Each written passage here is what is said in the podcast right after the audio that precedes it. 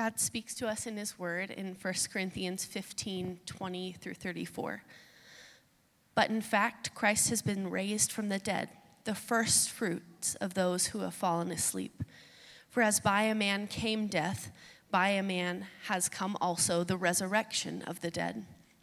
For as in Adam all die, so also in Christ all shall be made alive. But each in his own order Christ, the firstfruits, then those coming who belong to Christ. Oh. Then comes the end when he delivers the kingdom to, the, to God the Father after destroying every rule and every authority and power. For he must reign until he has put all enemies under his feet. The last enemy to be destroyed is death. For God, who has put all things in subjection under his feet, but when it says all things are put in subjection, it is plain that he is expected to put all things in subjection under him. When all things are subjected to him, then the Son himself will also be subjected to him who put all things in subjection under him, that God may be all in all. Otherwise, what do people mean by being baptized on behalf of the dead? If the dead are not raised at all, why are people baptized on their behalf? Why are we in danger every hour? I protest, brothers, by my pride in you, which I have in Christ Jesus our Lord, I die every day. What do I gain if, humanly speaking, I fought with the beasts at Ephesus? If the dead were not raised, let us drink, eat and drink, for tomorrow we die. Do not be deceived. Bad company ruins good morals. Wake up from your drunken stupor, as is right, and do not go on sinning, for some have no knowledge of God. I say this to your shame. This is the word of the Lord. Thanks be to God. All right, you guys can have a seat.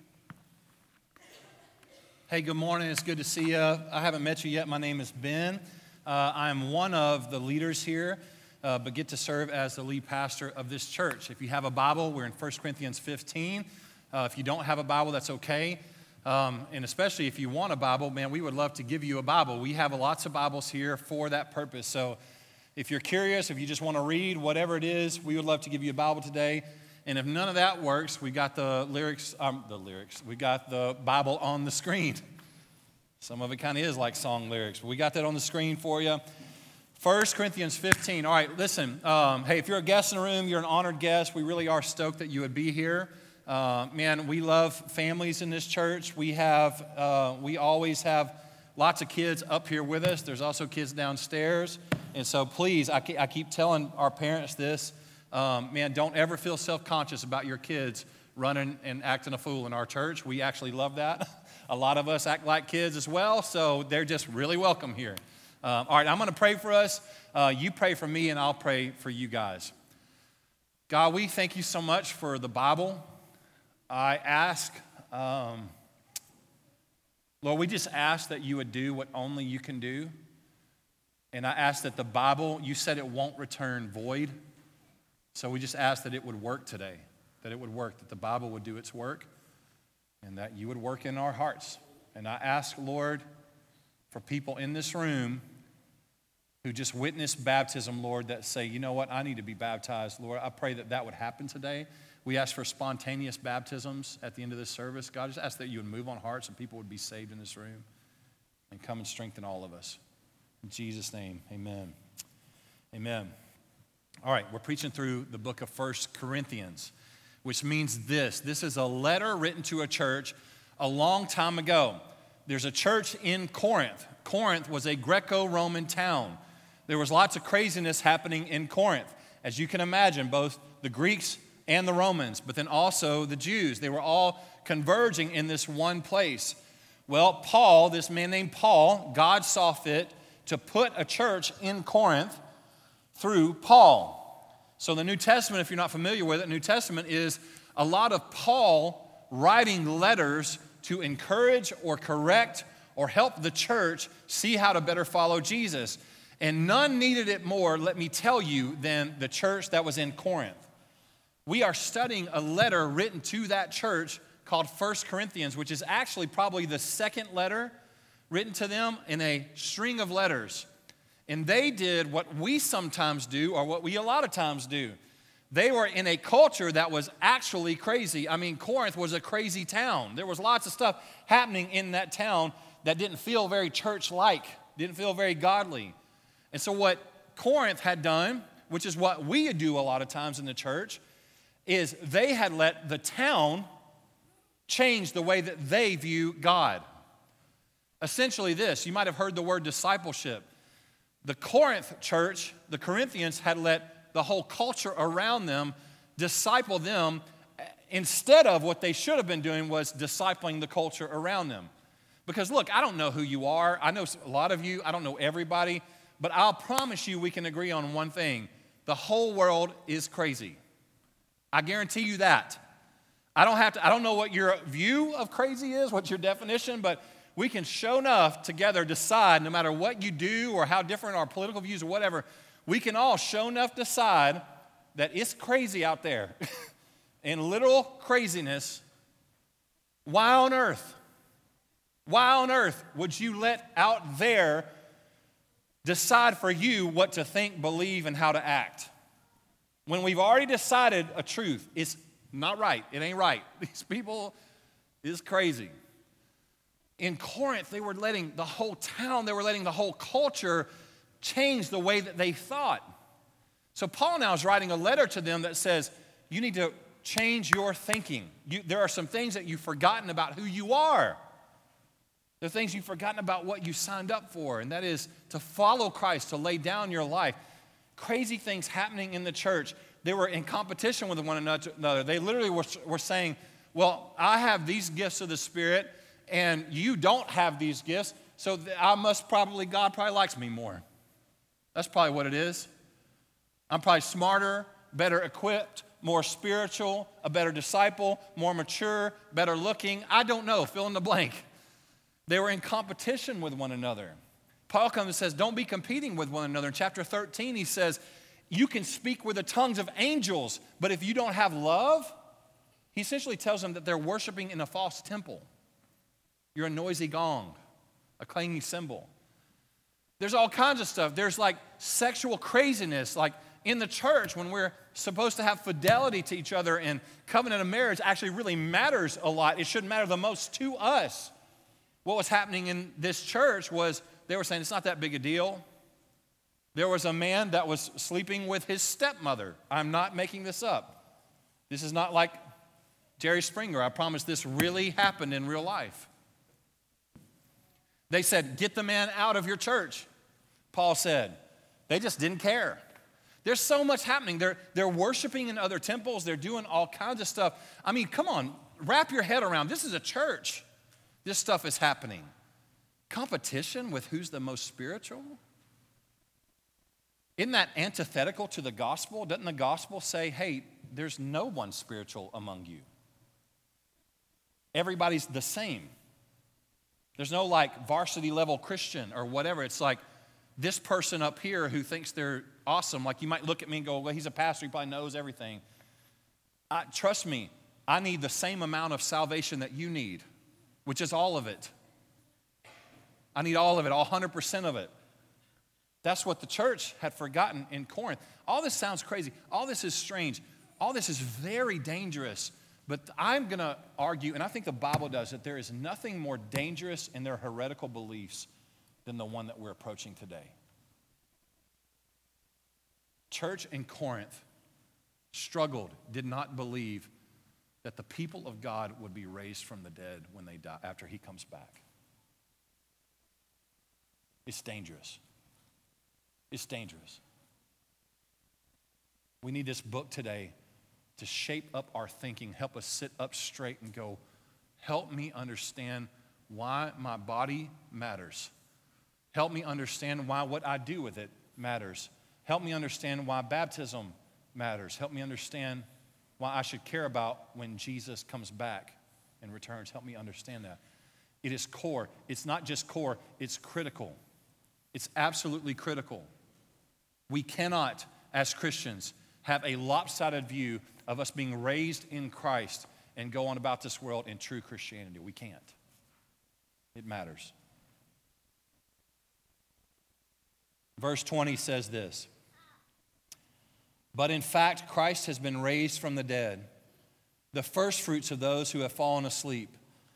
For as by a man came death, by a man has come also the resurrection of the dead. For as in Adam all die, so also in Christ shall all be made alive.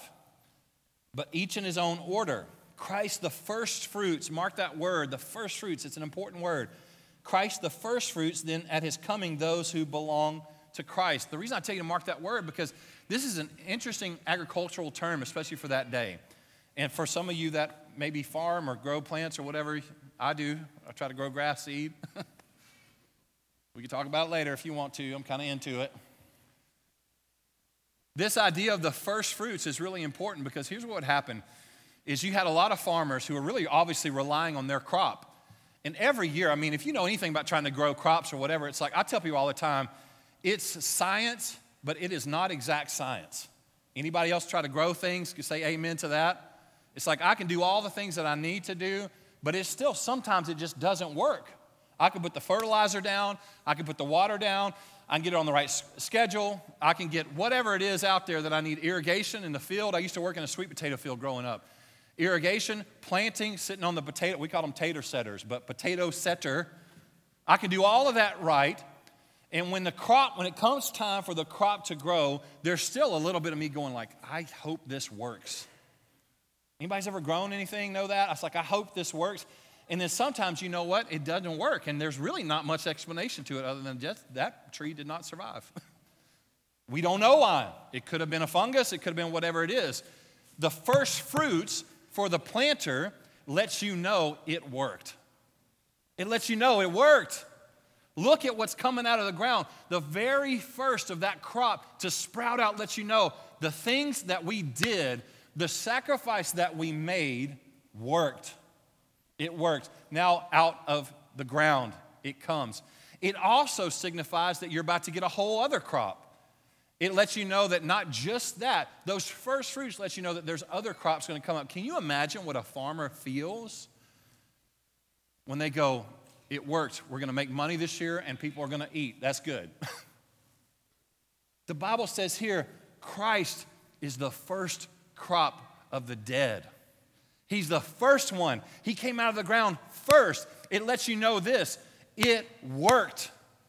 The perfect life that he lived, the sacrifice that he made to go to a Roman torture cross, all of that was not in vain. It worked. Christ is the first one. He signals to us what he has done on our behalf works for us too. Come on now. Christian in the room, I mean, the, Christ being the first fruits is a big deal. This is a big deal.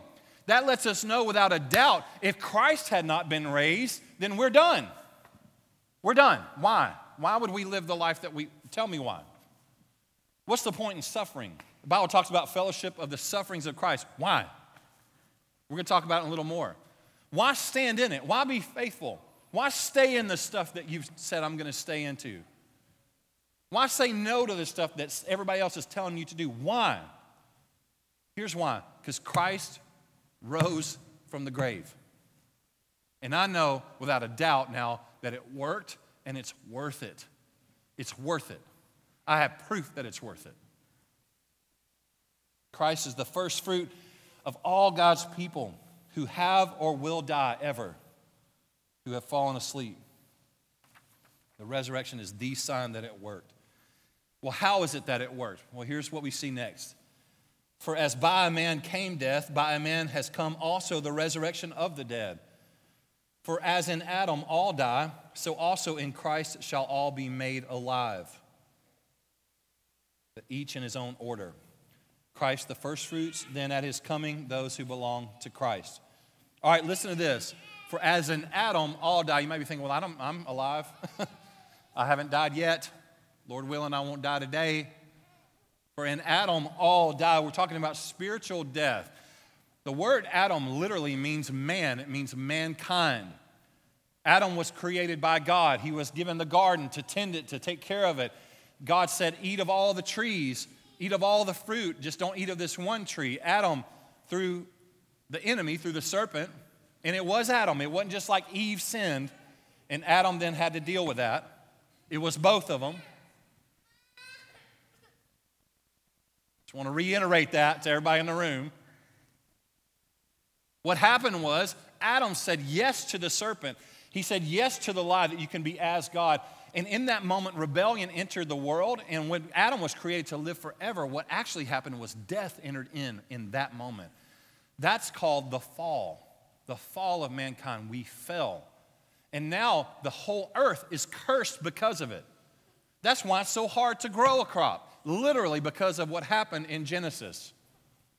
God said, The ground will be hard for you now. It won't give you what you think. You'll work, you'll toil. I literally think about Adam every time I go to plant new grass. And I'd already told you about this. I'm not going to talk about grass too much in this sermon. I said amen. But every time you go to oversee whatever it is, and I'm like, I've watered. I actually, first off, I spent money. I'm upset. I've watered, I put fertilizer down here, I spent money. I've thought about how much I want to have grass. That's the hard part. It's like I want to have a whole yard that looks amazing, like a Major League Baseball field. And when it doesn't come up, I'm like, Adam, this is your fault, brother. This is your fault. This should work. But because of what you did, but here's the problem is we all think that about Adam, we all think that, but the Bible so clearly states that Adam actually is you. You represent. He was a man. I'm not saying there's no such thing. Adam lived. He was had a heartbeat, blood flow, the whole nine. But you are him. He represents mankind. All of us have fallen short of the glory of God. In Adam, all die. In man, all die. What Adam did disrupts everything. It brings the curse into the world. For as in Adam all die, so also in Christ shall all be made alive. The fact is this there is a new, true, better Adam. Jesus Christ did all of the things that Adam could never do. He obeyed God perfectly, he never once sinned. He tended the garden. You remember the Garden of Gethsemane? He went into the garden, was facing temptation to walk away from the cross. He said, Not my will, but yours. Adam didn't do that. Adam said, My will, not yours. One of the lie that was fed him in the garden was that you can be as God. You can be like God in every way. Adam said, Yes. Philippians says about Jesus, who was God.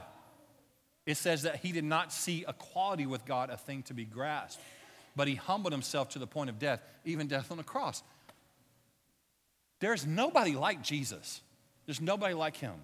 He is the better Adam. He did everything that Adam could never do. So in Adam, we all die. In Christ, we all. That means in Christ, those of us who have trusted Jesus, in Christ, we shall all be made alive. Christ has now reversed the curse of Adam for the believer. Well, you say it might not feel that way in this world. It might feel like, man, this whole world feels cursed. Well, there's going to be a day when Christ actually returns we're going to hear that in a little bit. When he returns and makes all things new, restores the Garden of Eden to this world. Christ has reversed the curse for all those who believe in him. And he only does what Adam couldn't do, he does actually a whole lot more than that. Now, it's easy for us in the Bible Belt to hear phrases and go through things and sit in a church service and go, I've heard that, comes in one ear and out the other. I've thought that, I've sang that, I've read that, whatever. It's all familiar to me. But I'm going to ask you to take away your familiarity for a minute and receive some of this like it's fact. Christ did what Adam could not do, but he actually did so much more than that. He didn't just fulfill all of the promises of the covenant of God, he did that, but he also does, it's unfathomable. If Christ had just come and said, I'm going to at least make a certain way, a kind of way for you to get to God. That would have been enough. We don't even deserve that. But what he did is he saves us to the uttermost. You know what that means for those of you who are baptized today? Look, you were saved before you got into that water. You were. But what it means now is there is an, um, a stone of remembrance that says, wait a minute, I'm thinking a little crazy right now. I'm acting a little crazy. I feel offbeat, but I remember I got buried. I got buried in that water, buried to, to sin, buried to death, and now I'm raised up in newness of life in Christ. That means this that it's not like you're going to not sin, it's not like you're going to not struggle with sin. It's not going to, there, there's not going to be times where you want to walk away and you feel like my faith is tempted. I'm just not, I'm tempted. I'm not in my right mind. All of that's still going to happen to you. But what it does mean is that now you have a stone of remembrance that says, Yes, I want that, but let me remember for a second that I died to my sinful nature. My nature, my very essence of who I am, is now seated with God in heavenly places according to Ephesians. It's different for me now. Are we awake in this room today? Come on now. This is the best thing you'll ever hear in your life. God, Jesus, not only does what Adam couldn't do, but he takes us and does like exceedingly more. He, he makes us go from enemies to family. That's crazy. You got any enemies that you want to adopt? He saves us to the uttermost. That means nothing can shake the foundation of our salvation. He holds the keys.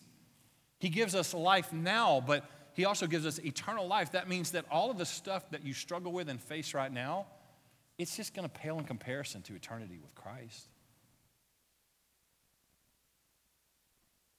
Our bodies become new. Our mind gets renewed. Our whole life, we have peace now. I'm ready for that, man. I, I'm like right in the middle. I'm literally middle aged. I'm 42. I used to be an athlete. I remember I could be like, I'm going to take four months off from the gym and go right back into the gym in my 20s. I'm going to go right back and I'm going to start up and I'm going to do three full sets, maxed out squat reps, deadlift, the whole thing, and not ever blink. I remember those days. Let me tell you how untrue that is now for me and this 42 year old body. I said this week, I'm gonna go back. It's time for me to get back in the gym. I miss it. It's been a little while. I could probably do some squats. I think I'd be able to manage that. I think I for sure will be able to do three sets of 15 and just go max out and go the whole way. That was Wednesday. Today is the first, I'm not kidding, this is not a joke. Today is the first day when I got up and I was like, I think I'm gonna be able to walk normal today. I saw my buddy Cody last night. I was walking through the neighborhood. I was like, man, I need to walk, walk, walk, and get some of this right again because I've almost forgotten how to walk. There will be a day that comes, man, when our bodies will be made new. I mean, this is like the hope that we have in Christ, and it's eternal. Verse 24, then comes the end when he delivers the kingdom to God the Father after destroying every rule and every authority and power. For he must reign until he has put all his enemies under his feet. The last enemy to be destroyed is death. For God has put all things in subjection under his feet. But when it says all things are put in subjection, it is plain that he is accepted who put all things in subjection under him. That means that God has accepted the sacrifice of Christ. It is plain that he, God the Father, has accepted God the Son sacrifice. When all things are subjected to him, then the Son himself will be subjected to him. Meaning this this is the Trinity at work. God the Son willingly, even though he was equal, he did not see equality with God a thing to be grasped. He willingly submitted to his plan. Subjected to him who put all things in subjection under him, that God may be all in all. I love this passage because it's so clear and concise. It's this Christ rose, that's a fact. We will be raised, that's also a fact because of what Christ has done. He is now reigning, and, but he will finally and fully defeat the enemy when he returns. Okay? We're in the already not yet of the kingdom of God. And then on that day, that great tyrant that nobody escapes now will finally, which, by the way, those that are in Christ now are the only ones that can look toward death with hope at all. Paul says this about grief. He said, It's not that we shouldn't grieve, but it's that we shouldn't grieve as ones who have no hope. We have hope. Death is not the final thing for us for those that are not in Christ is final. But the problem is this if I could speak clearly to you, and I owe it to you to be your friend, The problem is this is that there's no such thing as annihilation. You don't just cease to exist. I'm, I'm speaking as clear as I can speak to you now. You don't just cease to exist. There, you are made as an eternal being. What you spend in eternity, that's the difference. There's either life or death. There's either eternal life or eternal death. But there's no such thing as us leaving our conscience or leaving pain or leaving whatever it is. Only for the Christian are you made new in that way. Without Christ, it's just eternal death. Why does all this, this Trinity on display, the Son submitting to the Father, life and death, and all of that? Why does it matter for the Corinthians and why does it matter for us? And I love this phrase that says this that God may be all in all. You look at verse 28, the end of it, that God may be all in all. Why does it matter to them? Well, it matters because the same reason it matters to you. They hated submission. They hated the idea of somebody else getting credit and glory for their life. Not to God, not to God given authority. They didn't like Paul. They didn't like the authority in their life. They didn't like each other. They had very much bought into the cultural gospel, which is this you be you, depending on how you feel that day. Don't let anybody tell you different. And if somebody tells you different, then you just being you and doing whatever you want to do, then they're the one that's at fault. They're the wrong person. They're at the wrong seat in society. You be exactly who you are. Don't you dare let anyone, you are your own authority and your own God. And even if you have to devour one another, do it. It's worth it because just so you can self actualize. That's what they bought into. The Corinthians. They hated this idea of that God may be all in all.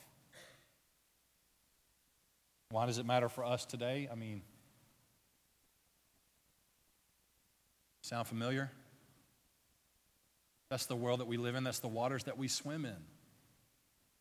Everything in your life is pulling you away from submitting to God and giving glory to Him. Everything. That God may be all in all. It could seem like a throwaway statement for us in the Bible Belt, giving glory to God. I mean, that sounds like something athletes do a lot. That sounds like something that we should probably do, or parents did, or whatever it is. You know, we pray before every meal, Pastor. We do, you know, whatever. It's like, that's great. But let me break it down even more to you. We treat God like He owes us something. The Corinthians did. It's like, God's you get the sense that they're almost saying, like, God really did a smart thing when He saved me, given my personality and attributes and gifts. Smart. Smart of Him to save me like He did. I'll probably go win some for Him. The Corinthians for sure thought that. This spiritual hierarchy, this height of arrogance, this I know God because of the gifts He gives me. I, am smarter than. I mean, He was really smart to save me because uh, look at me, how, how gifted and great and awesome I am. It's this consumeristic thing that happened in the church in Corinth that said, God is about me. This world is about me. So, you know what? You should be about me too. It's that thing that infiltrates every church in history and it infiltrates ours in Shawnee America. It's called consumerism. It's the what have you done for me lately mentality. I need you to be, for me, the thing that I think God should have been anyway. And when you're not God for me, I dismiss you. And when I'm not God for me, I dismiss myself. And I go look for another thing to fill that gap that God is only designed to fill. This is consumerism.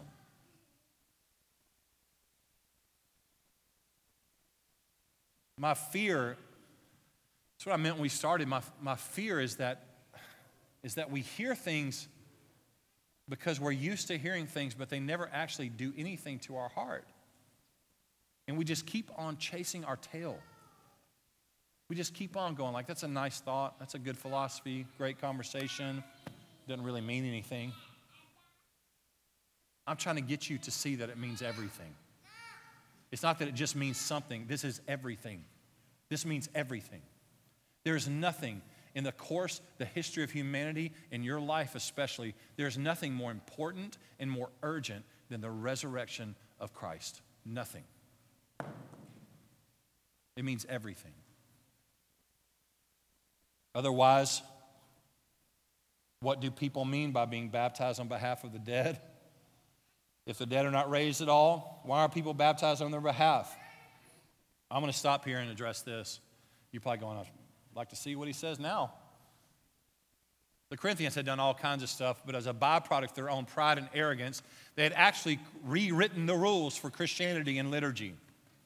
They said, Well, if I'm my own God and my thoughts are better than God's, then I think I could probably make up some other stuff that are doctrinally unsound. We're going to adopt a doctrine in this church that even though people have died, we would like for them to be saved. So I guess probably let's just make it up out of thin air. Let's baptize ourselves on behalf of those people that have died. And Paul is basically just saying, like, you do so many crazy things, Corinth. You and you it's beside the point. We're not even going to talk about how that's just crazy. We know that Paul, uh, for sure, according to the rest of the New Testament, does not endorse baptizing on behalf of the dead. He's just saying, look at what you do this. Like, why, why would you baptize on behalf of the dead if you don't believe in even the resurrection? It doesn't make sense. Paul says this Why are we in danger? If it doesn't matter, if we're not raised from the dead, why are we in danger every day, every hour? I protest, brothers, by my pride in you, which I have in Christ Jesus our, our Lord. I die every day. Every day, says Paul, who's writing from a prison, who's escaped all kinds of stuff. I protest, brothers, by my pride in you, which I have in Christ Jesus our Lord. I die every day. What's the point, he says? What is the point? If we won't be raised from the dead, then why do it? Why go through the pain of life of a countercultural Christian? 32. What do I gain if, humanly speaking, I fought with beasts at Ephesus? Why do that, Paul? If the dead are not raised, if the dead are not raised, then reason with me. Come on, man, let's just reason with me. Just like the church in Corinth, you reason with me. If the dead are not raised, let's go fishing. Let's just go on and try to, let's do the thing. Let's give over to the whole world. What they're trying to do is live in a constant state of perpetual vacation because that's as good as it ever gets. He said, let's eat and drink, for tomorrow we die. It's old Roman saying. If the dead are not raised, if your body is just, that's it, you just die and that's it, then we might as well just live life as a big party.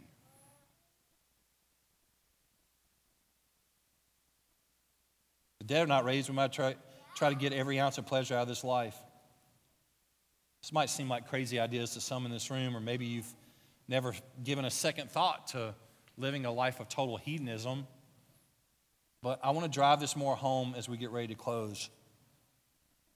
Because we function like we don't believe that there is a better life coming for us after death. And this is the Christian in the room. We actually live like we believe that we're not going to be raised, like it doesn't matter. How many things in your life, in my life, if I were to stack the things up in life, how many would seem like we're expecting to spend eternity with Jesus? Now, just think about your life the way that you treat your kids, the way that you look to your family, the way that you view your paycheck or your bank account or your job or your looks or what you have or what you don't have. Just stack all of those things. Imagine that. How many of those things look like you truly believe that we live eternally? I'm preaching to myself. our spending habits, our hobbies, our attitudes and character, our bodies. Do not be deceived. Bad company ruins good morals. Certain denominations, churches have used this for years to get out of evangelism and to stop being gospel witnesses to people that don't know Jesus. Simply put, what he's saying is not that. He's saying this stop putting things, stop stacking things in your life that don't point to eternity. Particularly those who say they follow Christ, All of us, those in our life that say they follow Christ but live like they're just, there's no eternal life. And then finally, this wake up from your drunken stupor, as is right, and do not go on sinning. For some have no knowledge of God, but you have knowledge of God. Some don't. And then, just in case anybody was wondering whether or not Paul was saying this to our shame, he says very clearly, I say this to your shame. I want to invite you today. Baptism's, baptism Sunday is one of my favorite things we do. It's a party in here, man. You feel feels alive. And I love that song we sang, Graves into Garden. He turns graves into gardens. He turns mourning to dancing. Um, that's actually true. That's a, that's a fact. That's not, that's not like some weird Christian thing we just sing because we like the melody and because it's poetic. Nothing wrong with that. Love poetic melodies. But it's the truth. It's the truth. That's, that's what we literally bank our lives on. Listen to me, I, reason with me. That is the thing that a Christian banks his entire or her entire existence on. Is this idea that we believe is fact that God turns graves into gardens. That we will, in fact, be, if we are dead to our sin through Christ, if we've been buried with Him, if we say, like, hey, I don't have much to offer, I actually know I don't ha- I have nothing to offer, and I'm, I, I'm choosing to believe with my whole heart I, am putting all of my trust, I'm, I'm banking on Jesus. That's what I'm banking on. I'm just, I'm not good at it all the time. I don't always say the right thing. I'm, I'm kind of a hot mess in my life, but my goodness, I am banking. I'm banking on the fact that Christ rose from the dead. I just want to be the only chance I have, the only thing I can offer anybody is nothing. The only chance I have is if God the Father accepts the sacrifice of Christ and when he looks at me, he goes, Okay, you're by, but you're by yourself. You're not, you, of course, you've sinned. You cannot come into my presence, but through God the Son and through his sacrifice, now not only do I welcome you, I welcome you with open arms and say, Here, have a seat right next to me. That's what me, is, that's what I'm doing. I'm telling you what I'm doing. You can go on trying to like, you can go on trying to be good and do good and go to church enough or say the right things or be a good enough husband or wife or whatever it is, you can try that stuff. It's not going to work. It's not going to work. You could try to get as much money as possible. Maybe that, you know, will fill all of the aches and pains of your life. Maybe if you get enough money, you can like buy your way into heaven. That's never going to work. I don't think God's real worried about that. He actually said it's easier for a camel to pass through the eye of a needle than it is for a rich man to enter the kingdom of God. I mean, you could try all kinds of stuff. I, I don't think it's going to work. The only thing that you have, man, the only thing that you have to bank on is that Christ's sacrifice was real and it worked. And then when you die, it's just a holding place that He'll return one day and your body and your soul and everything will be resurrected in new life for eternity. And you'll be given a new glorified body that doesn't get sore when you act stupid at the gym like I did. Death is not the end for a Christian. Years ago, Christians needed a new term for the word graveyard. Because of the reality of the resurrection, the word graveyard didn't work anymore, so they invented the word cemetery, which is derived from the Greek word for dormitory. It's a holding place. We just are only here for a little while. Maybe you have friends and family today that have passed on. And you go, I know that they, were, they weren't perfect, but I know they were with Christ. I'm telling you, they are with Christ now in soul, and one day they will be reunited with him in body when he comes back. He turns mourning to dancing, he turns graves into gardens. He's the only one that can. Let's stand together.